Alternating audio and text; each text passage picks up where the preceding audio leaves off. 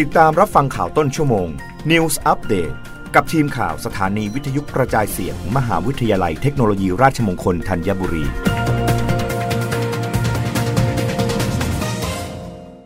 รับฟังข่าวต้นชั่วโมงโดยทีมข่าววิทยุราชมงคลธัญบุรีค่ะคณะศิลปศาสตร์มทรธัญบุรี จัดโครงการต้นแบบตะลุยการท่องเที่ยว 3ชอช็อปชิมแชะ ยกระดับการท่องเที่ยวและรายได้ของชุมชนจังหวัดปทุมธานี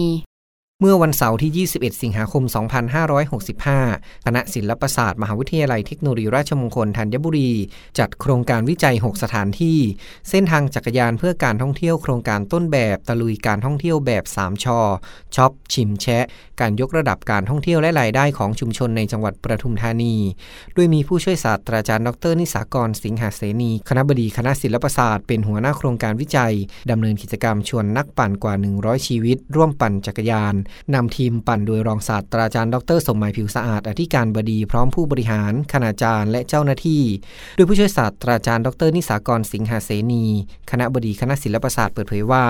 จังหวัดประทุมธานีเป็นพื้นที่ที่มีศักยภาพในด้านการท่องเที่ยว มีรูปแบบทางวัฒนธรรมพื้นบ้าน โดยชีวิตของผู้คนจะดำเนินควบคู่ไปกับการพัฒนาด้านโครงสร้างพื้นฐาน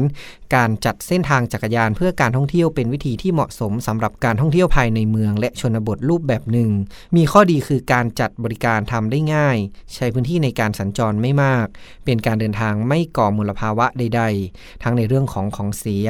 ฝุ่นควันและอากาศเป็นพิษ รวมทั้งเป็นการประหยัดพลังงาน และยังเป็นเสมือนการออกกำลังกายไปในตัวสำหรับเส้นทางการปั่นโครงการต้นแบบตะลุยการท่องเที่ยวแบบ 3ชอเริ่มออกตัวที่ลานบัวเหล็กมทรธัญบุรี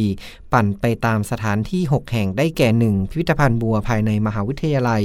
2. อดุลฟาร์มเห็ดแหล่งท่องเที่ยวเชิงเกษตร 3. วัดปัญญานันทาราม เจดี พุทธคยาจำลอง 4. สวนพอสุข 5. Coffee Boy และ 6 บ้านสวนวันเพนศูนย์เศรษฐกิจพอเพียงและเกษตรทฤษฎีใหม่กศนตำบลของ6นัทพลดีอุดทีมข่าววิทยุราชมงคลธัญบุรีรายงานกรมการขนส่งทางบกย้ำรถโดยสารสาธารณะคุมเข้มโควิด -19 ต้องสวมหน้ากากอนามัย แนะนำผู้ประกอบการจำหน่ายตั๋วผ่านระบบออนไลน์ ลดการแออัดนายจิรุธวิสารจิต อธิบดีกรมการขนส่งทางบกกล่าวว่า ตามที่คณะกรรมการบริหารสถานการณ์การแพร่ระบาดของโรคติดเชื้อไวรัสโคโรนา 2019 หรือโควิด -19 ได้มีมติเห็นชอบการผ่อนคลายมาตรการ การสวมหน้ากากอนามัย ประชาชนสามารถสวมหน้ากากอนามัยได้ตามความสมัครใจ ไม่มีความจำเป็นในการคัดกรองอุณหภูมิในอาคารสถานที่ แต่อาจจะมีการคัดกรองอุณหภูมิในสถานที่เสี่ยง หรือพื้นที่ระบาดและมีการเว้นระยะห่างตามความเหมาะสม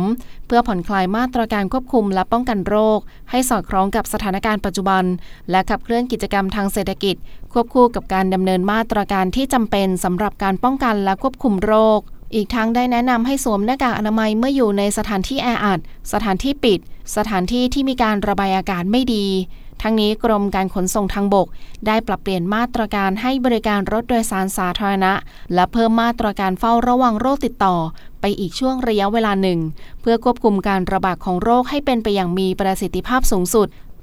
รับฟังข่าวครั้งต่อไปได้ในต้นชั่วโมงหน้า กับทีมข่าววิทยุราชมงคลธัญบุรีค่ะ รับฟังข่าวต้นชั่วโมง News อัปเดตครั้งต่อไป กับทีมข่าวสถานีวิทยุกระจายเสียง มหาวิทยาลัยเทคโนโลยีราชมงคลธัญบุรี